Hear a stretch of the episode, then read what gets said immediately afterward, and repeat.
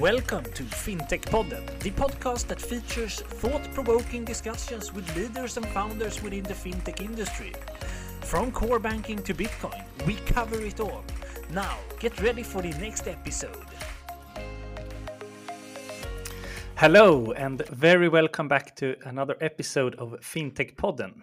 In today's episode, me and Johan will discuss with a couple of guests about uh, what green finance is or green fintech. And the guests that we have today are Anders Norlin, Matthias Wikström, and Anja Rundqvist. Anders, would you like to give a short introduction to yourself to begin with?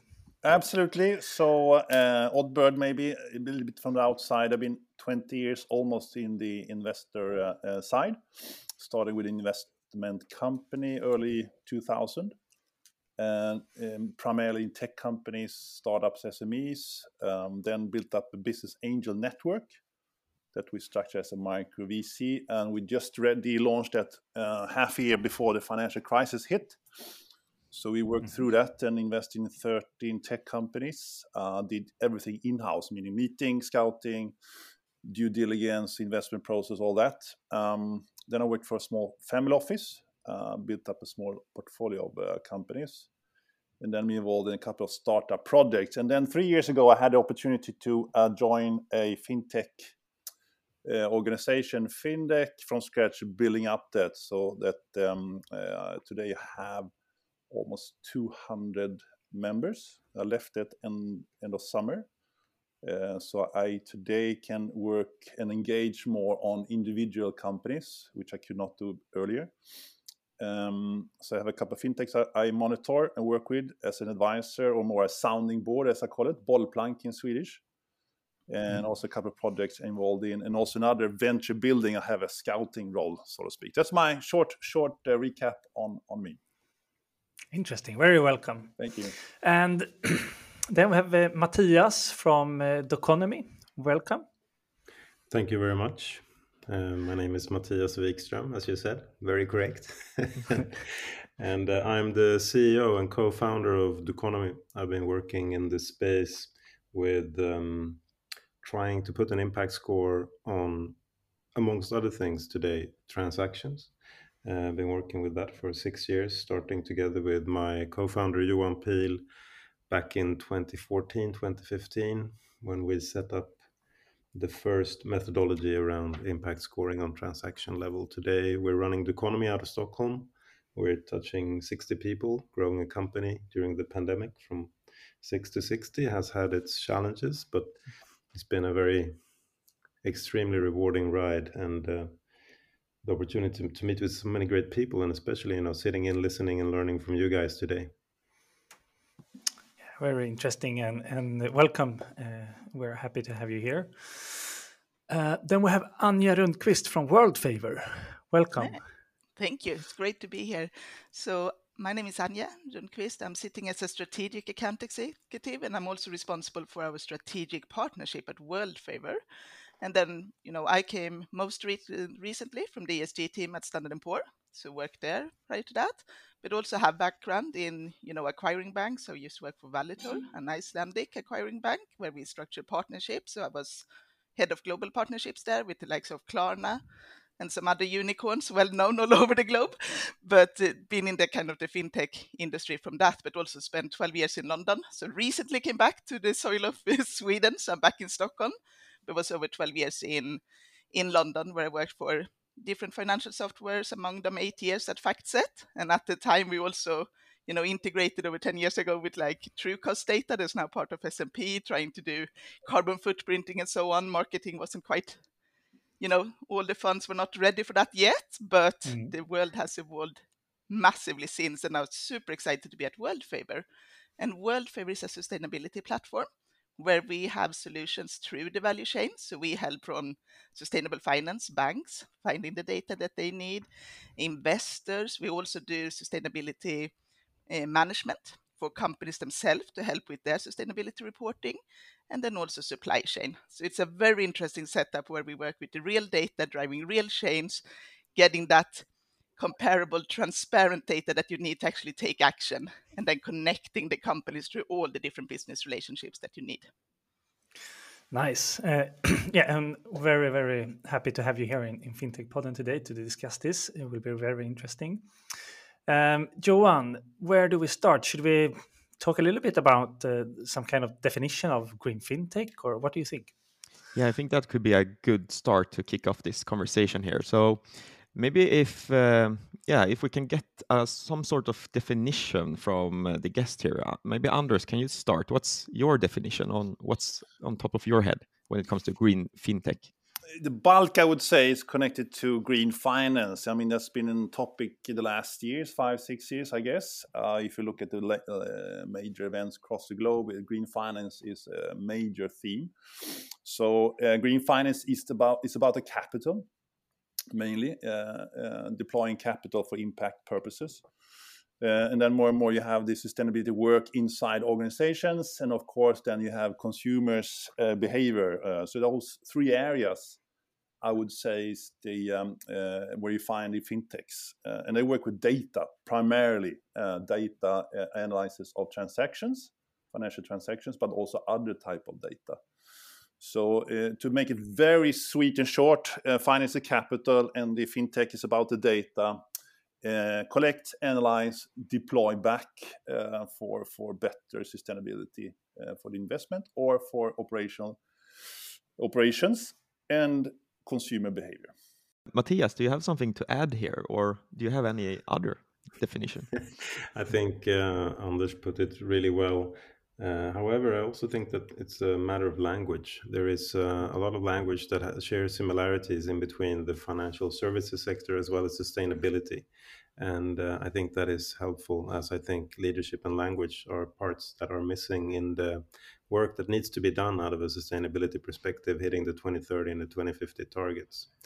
Uh, two years, three years ago, when we started out, and this space was an empty echo chamber pretty much um, I think climate fintech was not even coined. So I think we're proud to have contributed to that, but the mm. definition to me is not equally as important as we as the results that we achieve, of course.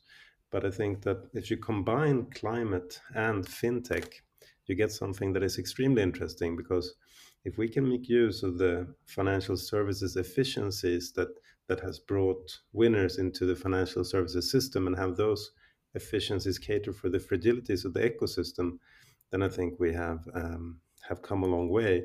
And if we can also redirect that greed into protecting the planet instead of messing it up, I think um, this could be addressed very efficiently short term. If it's if it's profitable to save the planet, the planet will be saved in no time. Anja, do you have anything to add here as well? I think this is a very interesting topic because it's also often comes down with these two definitions, right? So I worked in fintech acquiring banks before, and then fintech means like very much like, you know, Matthias was into that fintech can mean something in one concept. it might mean something else when you look at the technology aspects. But I align very much with Matthias there that in the end of the day, it's what we're really trying to achieve here not so much the labeling, because also in sustainability often comes into uh, is it ESG data or is it sustainability? And you have people defining and mm. really start splitting hair on these parts where maybe the bigger purpose should be how do we actually get there and do we have the data we need to do that? So, you know, where Worldfavor sits here is we help provide that data for risk underwriting and so on, but we don't do transactions. So one of the interesting parts is then, are we a fintech? Mm-hmm. Are we a green fintech? Are we actually a sustainability? Because we work across the three aspects. And what is a, very much like andrea said is the purpose really to define that? Or is it let's go and make this better. Let's enable the data and information that needs to direct the financing parts to it to direct the actions both from private and corporates and financiers be it investors or bank to actually get to a finished goal here of making a better world together. Hmm. I know what you are. You're a potential partner to Doconomy. we are a partner. Well, I'm here as a strategic partnership, right? So I partner with anyone that wants us I mean, to come together and do it better. sounds great, Anja. Then I'm in the right room. Thank you. But and if we take a look a little bit, um, you hear uh, our guest here comes from different um, angels in the industry and so on. Like, and can we take a look look about uh, into the products? Like, what different type of products can be associated with this uh, emerging area. Uh, maybe Matthias from Doconomy, can you start maybe to describe a bit your product and who is the target of the product? Like there's end consumers, there's partners, and yeah, many different players. Like what different type of products and end users for the products are there out there? Yeah, sure. Uh, out of an economy perspective, when we set out, our intention was never to provide just one product or one service. It, it, the intention from the start was to build an ecosystem that supported across the value chain to disclose impact, but also to enable people to reduce it as well as companies. We started out with our own uh, mobile banking service and sandbox service, kind of to learn from the audience in Sweden called Do and to that service, we connected the, the backbone or the methodology of counting, making every transaction count, connecting a CO2 emission score to your every purchase uh, on category level. But quite short term, we realized that maybe you know fixing it in Sweden won't fix it for the world. So uh, we decided to enable any bank to also engage their users in turn uh, using our methodology as a service or connected via an API most of the time and that took off really well. Today, we're working with banks in, I think, 25 countries. Uh, we're reaching approximately 25 banks representing over 400 million users. But the mm-hmm. greatest moment might have been in May this year when MasterCard implemented the methodology in their core transaction platform, making every transaction bilingual, both out of an impact perspective as well as a financial perspective. So that's on the transaction level, but of course we would like to go more granular going forward. So we wanted to see what was available on carbon footprint on product level and realized that unfortunately a lot of companies don't have the means to do the calculations and it's a complex service that takes quite a long time and it costs a lot of money to do a complete LCA. So together with a partner, uh, 2050, uh, which is a consultancy business uh, performing LCAs amongst other things, we developed a digital uh, calculator, 2030 calculator for any company to to calculate their product carbon footprint with these cradle to gate. And to top that off, we just launched at COP26 in Glasgow together with another partner, uh, United Nations uh, Climate Change Secretariat, UNFCCC, a carbon lifestyle calculator so that we could sort of put a baseline for the world. How do we calculate the carbon footprint on lifestyle level depending on our lifestyle choices? And that calculator is now live in over 100 countries. Calculations are being performed, and we think that's that's core to our educational effort going forward to both educate, engage, and also activate the users. And out of a target group perspective, well, I guess I mean it's everyone, and and one can always there's there's a bit there's a fair amount of blame game around who should step up to this challenge the most. I think that if everyone did, we would be pretty good. Hmm. Uh, so to me, it has a lot to do with the individual level around educating yourself around what you need to do and and how you can trigger change in other verticals depending on who you consume with who you travel with who you invest with what your pension funds are doing but also how you heat your house or or similarities to that. So i guess we we play over the full horizon out of that perspective and i think that's also one thing that is important. Mm. sounds like you you do a really good um, effort in, in contributing to the foundation of of of, uh, of this uh, and building up the basics um, uh, on on your side, um, Anja, how would you describe uh, your products?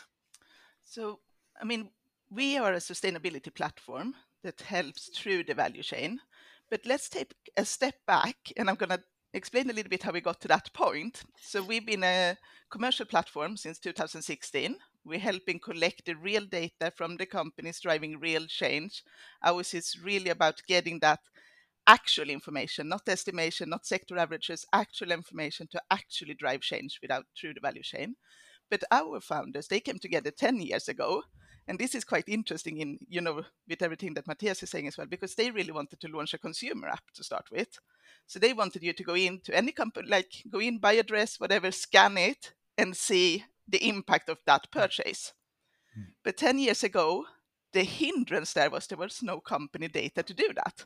So they built apps, they were doing all these clever things around it, but there was no data. So how do you go about that? So what they realized was we cannot solve this problem if there isn't data to actually drive the insights and take that decisions. So what they launched was a solution for companies to calculate their impact, looking at their suppliers. So we have a supply chain solution where they can follow up the suppliers, not only on the E, but the E, S, and G. So human rights, all of the aspects that impact, not just you know your environmental impact. What is the impact from who actually produce the clothes you're going to wear? Then taking that up for the companies to be able to do their own sustainability reporting and collect that information. And then the missing piece there is then the investors. We have solutions for the investor looking at SMEs, private companies, and also then banks now coming in and really needing that data for risk underwriting. How do we look at different setups? So be able to really think that through. But what we are doing is opposite from a lot of other people here. We don't do estimations, we don't do scoring. We look at what data is there, what does the mm. company actually do, where do they have gap, and how can that be helped? So actually looking at that real data, do you have a good handle of your data? If you don't, that is better to know than giving a sector average. And what we've done the next step from that is we recently launched our new network platform, which is a LinkedIn for sustainability. So we connect all these players. The information needed across most of the business relationships are the same on top level. You know you need your mission, you need your waste, you need your human rights, you need your governance. And that information today is overwhelming for a lot of people to access and share. So Worldfavor sit as that meeting place in the middle. And with that, we launched an initiative that we call the Transparency Initiative, and we've done that together with Danske Bank. So Danske Bank is part of supporting this. Grant Thornton is part of um, supporting this. Oatly, and then also Tryg Insurance. So we get players from the different parts that need the same information, but for different usage, but to really direct a sustainable future. And that's what Worldfavor is all about. Mm. Um, and uh, Anders, from your perspective, uh, do you have anything to add here? Now I come back to the three blocks. I mean, if you talk talk about the capital, so you find fintechs either uh, uh, supporting the allocation of capital, like Trine in Gothenburg uh, for solar plants, primarily in the emerging markets. You have a company called Investure doing the same, similar, a bit broader. Or you monitor that capital. So you have Green Asset Wallet data that are uh, confirming or validating that the capital from green funds and green bonds actually creates the impact that you want. I mean, BlackRock, for instance, they want to know that the billion they put into sustainability is actually giving the result they want.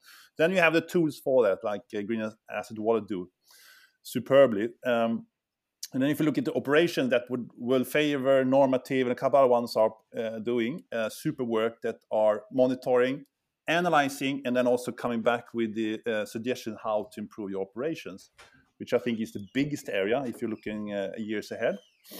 Uh, and then on consumer side, the economy is a pioneer, I would say, uh, uh, world leading. Uh, that's what I see or hear from people around the world. They look into Stockholm and find all those mm. green fintechs in this, this space.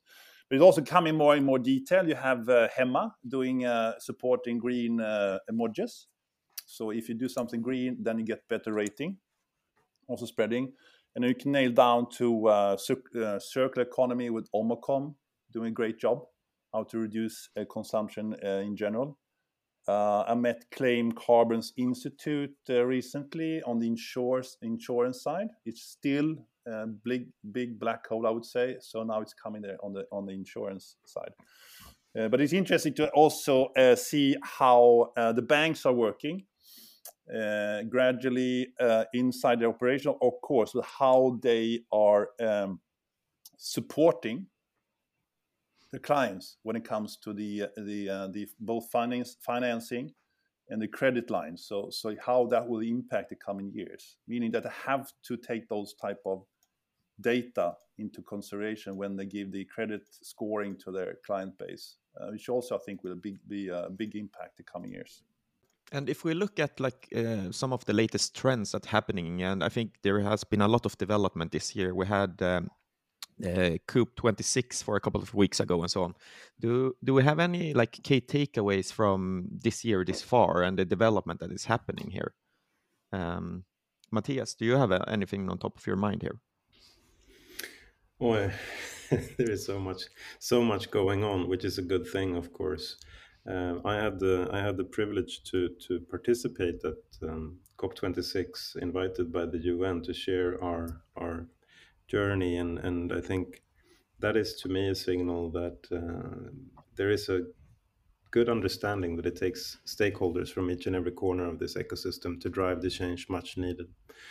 I think to me the the most there's many good things around you know funding deforestation efforts, getting getting fossil uh, fossil challenge uh, addressed and so forth. But uh, and and there is plenty to be that could be said about that. But I think the greatest moment to me was when um, India and and and, and China uh, reacted on on the coal topic. And in, initially, it was like, oh no, what's going to happen now? Oh, we're going to face down rather than face out. Mm-hmm. Oh my God, you know, is this this the, what what was the purpose of all of COP26 now? You know, and um, if you're looking at that with a little bit more perspective, we need to realize that we are addressing this differently from different parts of the world, and it's extremely important that when we commit to to fund um, countries in need of funding to to divest or to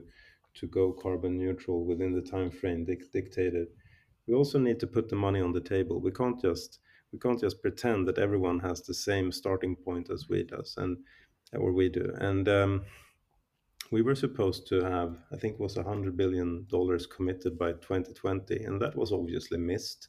So who are we to who are we to set the rules kind of thing this is a this is a joint effort this is a group effort and with that there needs to be understanding for the different starting points and i think that that is what india definitely highlighted uh, with with um, getting the the phase down in there.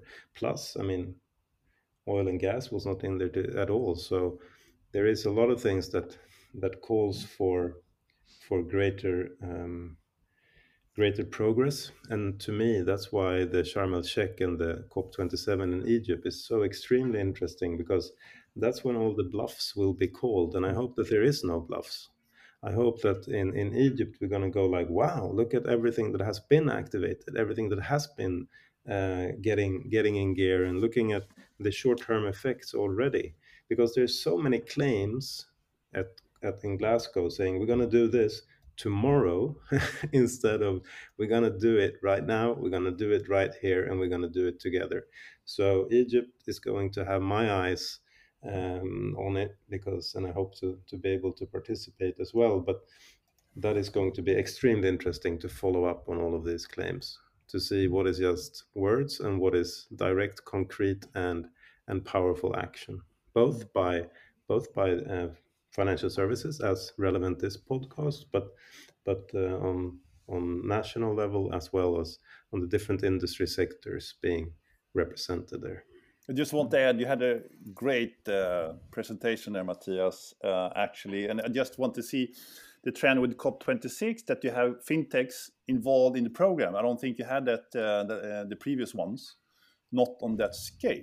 So I think that is a token of they need to have tools, present tools. Okay, what do we do? And then where the green fintechs come into play. So, so uh, quite a lot of the uh, green fintechs I talked to prior to COP26, this was the biggest event not only because of the climate situation, but in event business or event allocation of the uh, time and capital, this was the most important one. And the same week there was Singapore FinTech Festival, and I think the, there was you can see it had a two screens. I mean, which which mm. event is the most important one? Quite obvious. I listened to Matthias, and then you had something about yeah. Web 3.0. Very interesting, but it's on a different scale. So I think that's uh, it would be interesting for next time how much more I would uh, estimate uh, uh, green fintechs or fintechs in general will be presented as tools to be deployed. Uh, thank you very much, Anders. I think just to uh, a short comeback on that. I think that's exactly what the observation we had. For we were fortunate at Doconomy to be represented both at COP26 as well as Sing, Singapore FinTech Festival, and to me, that's a testament to, you know, change is faster, and there is an understanding from all stakeholders that this is something we got into this mess together. The only way out of it is together, and and also building on what what Anja was saying earlier, you know getting actionable data, real hardcore data in there, and getting real, really, really granular data on product as well as company level uh, calculated and having the demand for that, having the market saying, this is what we want to have. We want to have this precision because going forward, there is no opportunity to, to, to miss an inch. We need to be monitoring this extremely precisely and having a lot of fintechs um, present at COP26 or a, a lot of companies addressing problems in a in a new way, looking at problems from a different angle, tells me that there is hope on the horizon. And, and we see that as well from I I wasn't at COP, but I had a colleague of mine who was over there as well. And we also see from kind of Anders perspective, uh, from both Anders and, and Matthias' perspective here, that the amount of incoming RFPs that we have for gathering data and being a platform to help solve that data, because the problem today across all of that, even when you want to drive that change. And we have great regulations that come in, you know, SFDR and so on, trying to really force down to, you know, back in the days exclusion list, you know, you when we was when I was sitting at at fintechs, actually like you know acquiring bank, of course we had exclusion list of certain things, that is not good enough anymore. You need to go the much more step further and what is defined as what. And we now see with the regulations like SFDR and so on coming into place and investors looking, are they Article 8, 9? How do they promote this? How do we actually define this?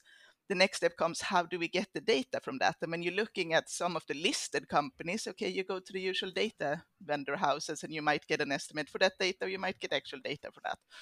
But when you come to the broad masses of actually driving real change, when you start moving into the private company space, the SME space, and so on, you need to measure that as well to be actionable.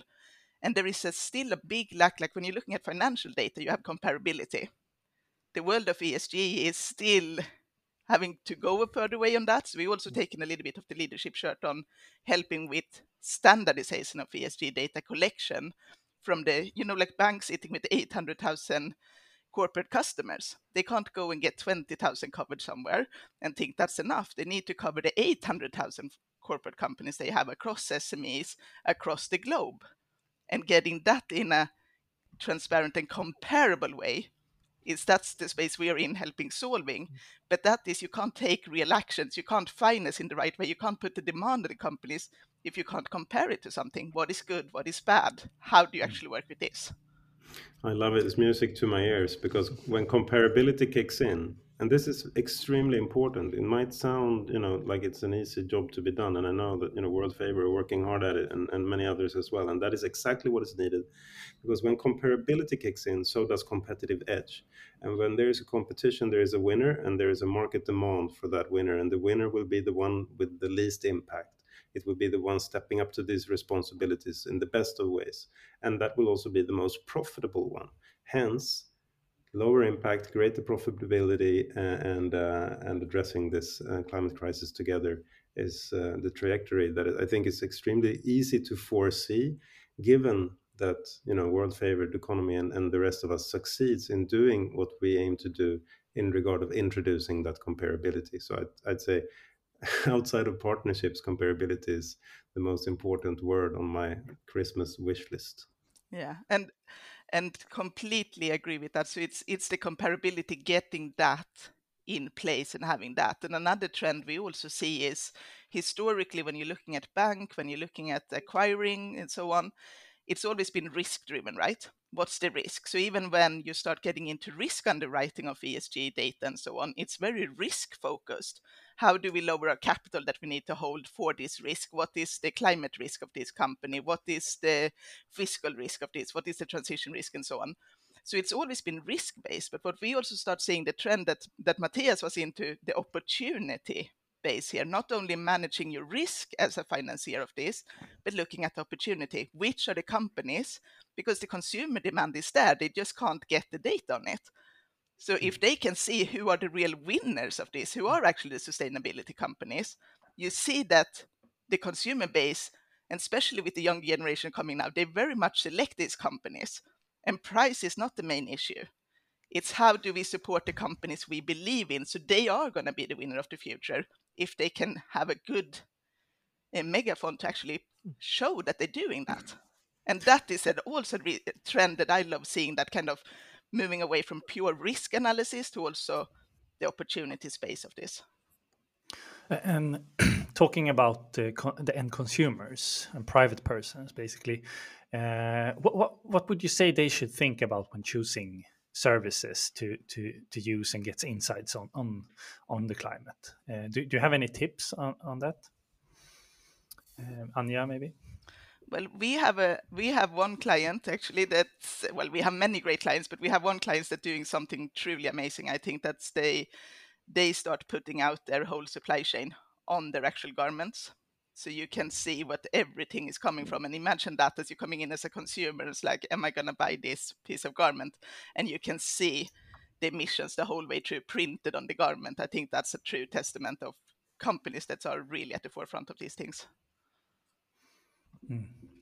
any thoughts on, on that from your side matthias uh, no, I completely agree with Anja, and I think that's uh, that's where we need to go. That's the trajectory we will see. That will be on every garment and at every point of purchase. There will be a duolingual um, information going forward, quite short term, I hope. One with the planetary effect and one with the monetary effect. And I think that kind of data disclosure on the very garment is something that will be uh, a natural uh, next step for companies wanting to display their responsibility in, in getting this done.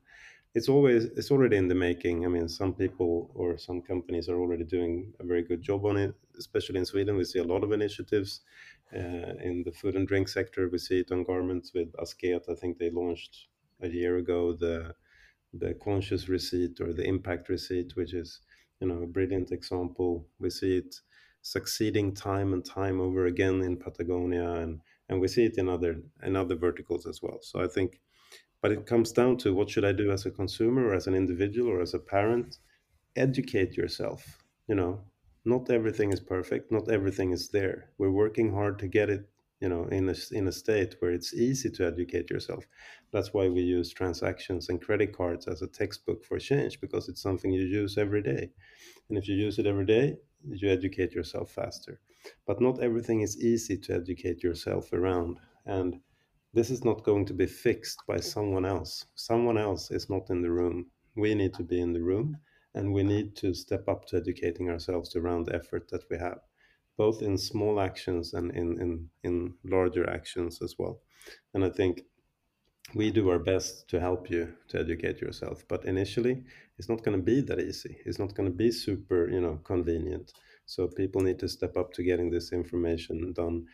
Uh, and I think what Anja was pointing at earlier, getting networks set up around this, getting inspiration out there, getting educational instruments out there, using unorthodox platforms for driving positive change. Things that previously was associated with mass consumption can now be associated with mass responsibility or climate action.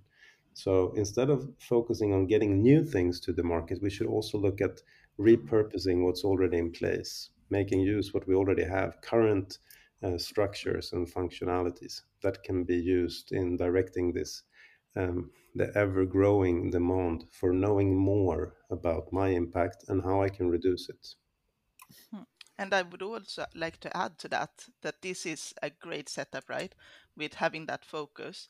But as consumers, I think there's a trend when you talk within ESG and sustainability as well to focus very heavily on the E.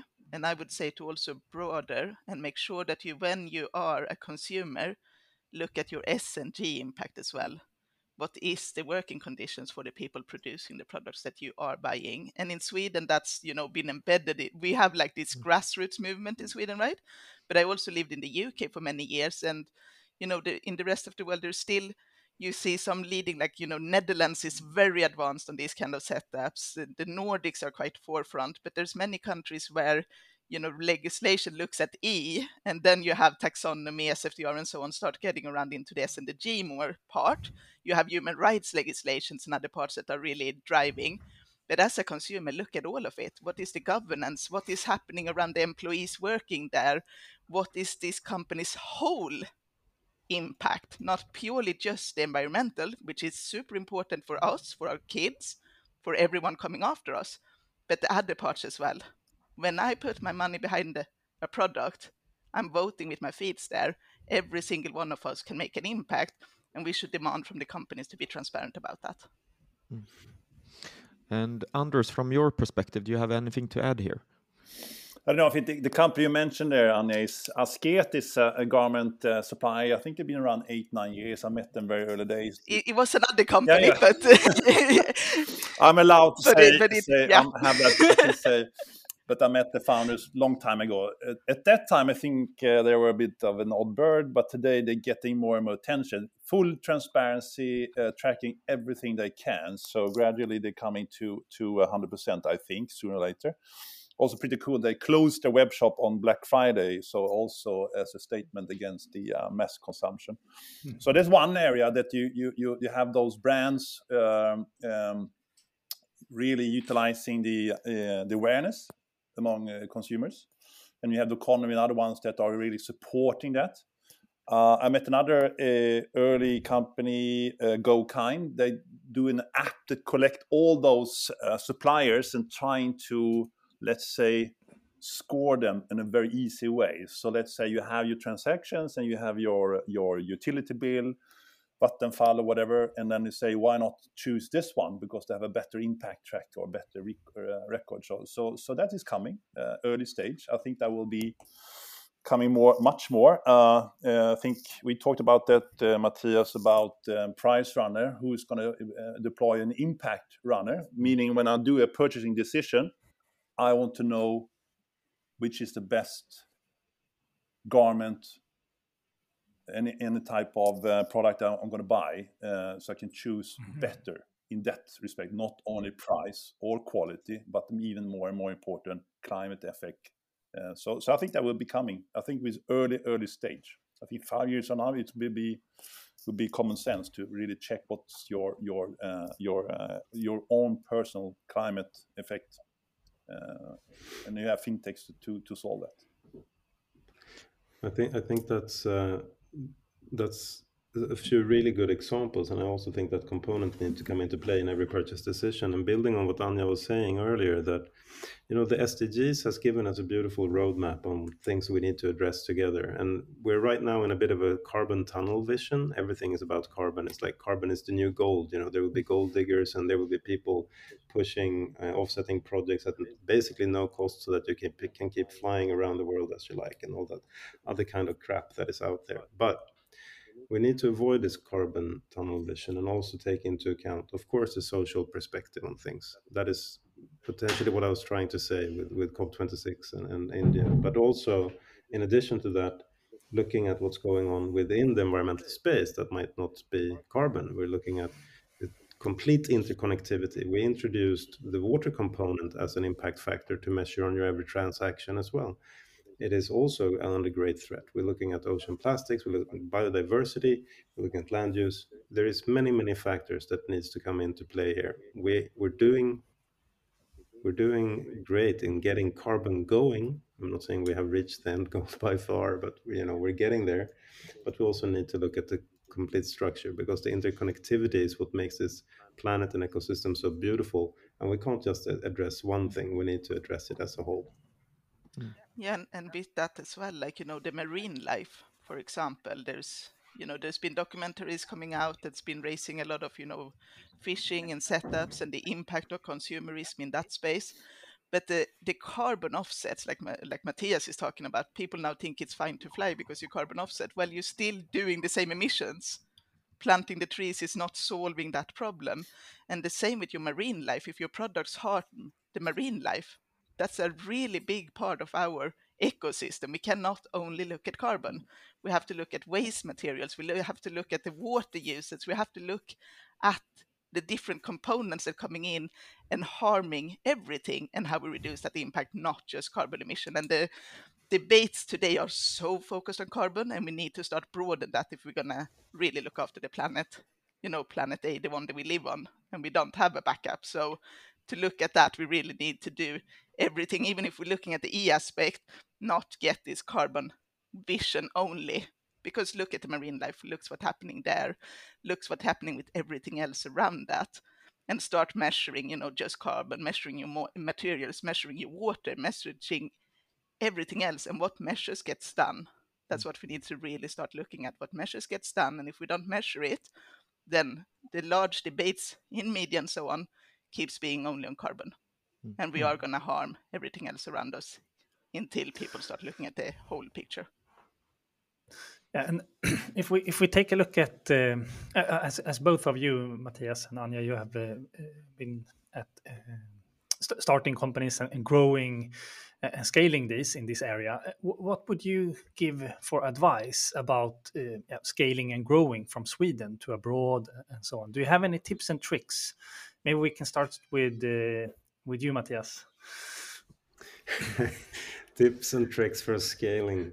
Oh my god! If I only had that book, you know. But um, there are too many, Matthias. Yeah, I guess you just have to visit any airport to find the books for tips and tricks in scaling. A, a, a it's like the the instant unicorn. no, I, I, it's a good question, and it's also one of the most important ones. I think uh, working together and learning from people and learning from experiences that other people has had. Successful or not successful it doesn't matter you know but you don't you don't necessarily have to make every step in the right or wrong direction yourself. You can learn from others. We have been blessed with a lot of people uh, and a lot of conversations going forward trying to learn from from the many. And Anders as I said earlier you know we had great conversations going forward for many years now and and it's important to listen to have larger ears than, than than your mouth pretty much. But i think one of the most important components and this might not come as any surprise to anyone is of course how you fund your company and how you set that up because that will that will um, influence all of your decisions going forward. Picking what investor to go with is uh, extremely important. And it might sound a little bit spoiled saying to pick an investor because most people think they should be really happy that someone wants to invest in their idea at all. But if you don't pick your investor, if you don't, if that's not an active decision, if you don't go for an investor that share your integrity and your share your your your vision and how to get there, it's going to be a bumpy and very frustrating ride for both parties, I think, because we have been very fortunate to have investors on board that see the end zone that we see and that share our perspective on things and also act with great integrity. So i'm very happy. So i haven't i haven't suffered from this but i can only imagine the pain if you get the wrong investor on board. And i'm not talking about evil people. I'm just saying that you might be looking at getting different things out of it. And if you're not aligned the energy going into that alignment is going to be taken straight from your progress and if you take energy from your progress you're doomed you know so we are super happy to to be able to to see this in play at the different levels of of our company going forward. Early on, we had Ålandsbanken sharing our ambition out of a sustainability perspective, working with the Åland Index as a methodology. MasterCard coming in quite early, understanding that sustainability needs to be connected to mindful consumption. And now we got uh, Commerz Ventures um, with um, a guy, Paul Morgenthaler, that is really committed to this space and extremely knowledgeable. And with that comes great, great, great network, but also very insightful and knowledgeable demands, you know. And that is probably the best effect from a relationship like that. So if you're going to scale, be very careful with what kind of money you use to scale you with because that is um, probably that has great effect. And of course people you know but people goes without saying i'm happy enough to be i'm, I'm very proud to people that people at Doconomy let me still be on board. So so i'm very i'm very grateful for being on this journey because they're they are amazing and and I wouldn't have met half of them and during the pandemic I didn't. But now that we start getting to see each other again it's, it brings tears to my eyes to see the collective efforts of these geniuses. I'm, I'm just proud to be part. Yeah, no, I think I think that's a very good point about investors. We, I mean, we are in very much in a fast-growing space now, so we have quite a lot of investors coming knocking on our door quite frequently, and we do sometimes decline very early on, saying this does not fit our profile. Because of mm. that company, sometimes we have corporate investors coming in with a purpose of their product that doesn't align with ours, and it feels like it might be using ours more to mm. green wash up what they're doing. So we are also very purposeful on like if any new investor comes in that they align and sit with that kind of mindset and actually expertise to take us to the next level of where are we going next? How can we have that ball plank on exchanging ideas really going forward but then where i'm sitting as well like i've mm-hmm. been doing also in previous roles where I was sitting when when Factset acquired Street Account, for example. Then I was the only person in Europe, and we were scaling that across EMEA. And I had to build teams, and I had to build setups, and be out selling. And you know, then it was you were using like every like you know every dollar I spent I had to earn three and made mm. sure that the teams always delivered on these setups and scaling on that kind of not using money but actually scaling on their own. And the things again there is very much ears to the ground because sometimes experiences I've done in the past is trying to go too fast in too many places and losing a bit of focus. So you have to know each of the markets and each of the markets is very different. Europe for Americans. I worked in a lot of American firms, but they often see Europe as a country. Europe is not a country. Mm-hmm. There is different politics, there are different languages, there are different views on everything. And when you come into sustainability, even more so. So when, for example, the UK very very high focus on the e part and carbon you go to netherlands and they're quite far advanced on biodiversity mm. so you have to know each of the different markets and know how to work with each of these markets and also partner up so, for example, in the UK, we set up a um, partnership with a fund service, stake to also help service. And we then come in as the sustainability part of that platform. They know how to service private equity, venture capital, alternative asset manager, but we'll provide them with the service of sustainability. So, doing this partnering app in different markets as well gives you that much faster growth than trying to go on everything on your own. So, partnership again is is a big part of going faster mm. and doing it well because when you partner with different players, they also know their customers really well, and you can come in doing what you do best, and mm. together you achieve something wonderful. So this is part of you know knowing each of the markets, know where you go, and know that you know like for example france is very advanced in a lot of things in sustainability but there is also language barriers so you have to know how to work with each market and be very smart about that and also humble about they're not the same. You can't just put out your, you know, pitch and do the same everywhere. You have to listen and understand that region as well. Yeah, and uh, times really flies when you're you're having fun and learning here. Uh, but Anders, do you have anything to add here before we round up our conversation here today? No, but on, on scaling, I just agree. Uh, be very careful. Um, I mean, even Klarna entering UK, a big mistake. So you have to think about uh, details on the market, business model, product market fit, things that you take for granted does not work. And as you, Anja, you have to understand environment. If you take a lending company in Sweden and take it to Germany, a completely different environment. So, so uh, and I think uh, the mistake some do is uh, grasping too many markets at the same time. So take one, and then if you control that, I think H and M is doing that. They go into one new market, control that, and then they take the next one, not uh, five at the one time. So and and also not deploy uh, or uh, go through a partner directly. So you really understand yourself. After that, when you have control, understand, then you can either recruit or work through someone else. I think someone just okay, we need to find a rep in Spain. Here we go, and then maybe you find someone, and then you take six months, twelve months, eighteen months before you realize you don't have the control information, and then you have to start all over again. So that's the biggest, as I see.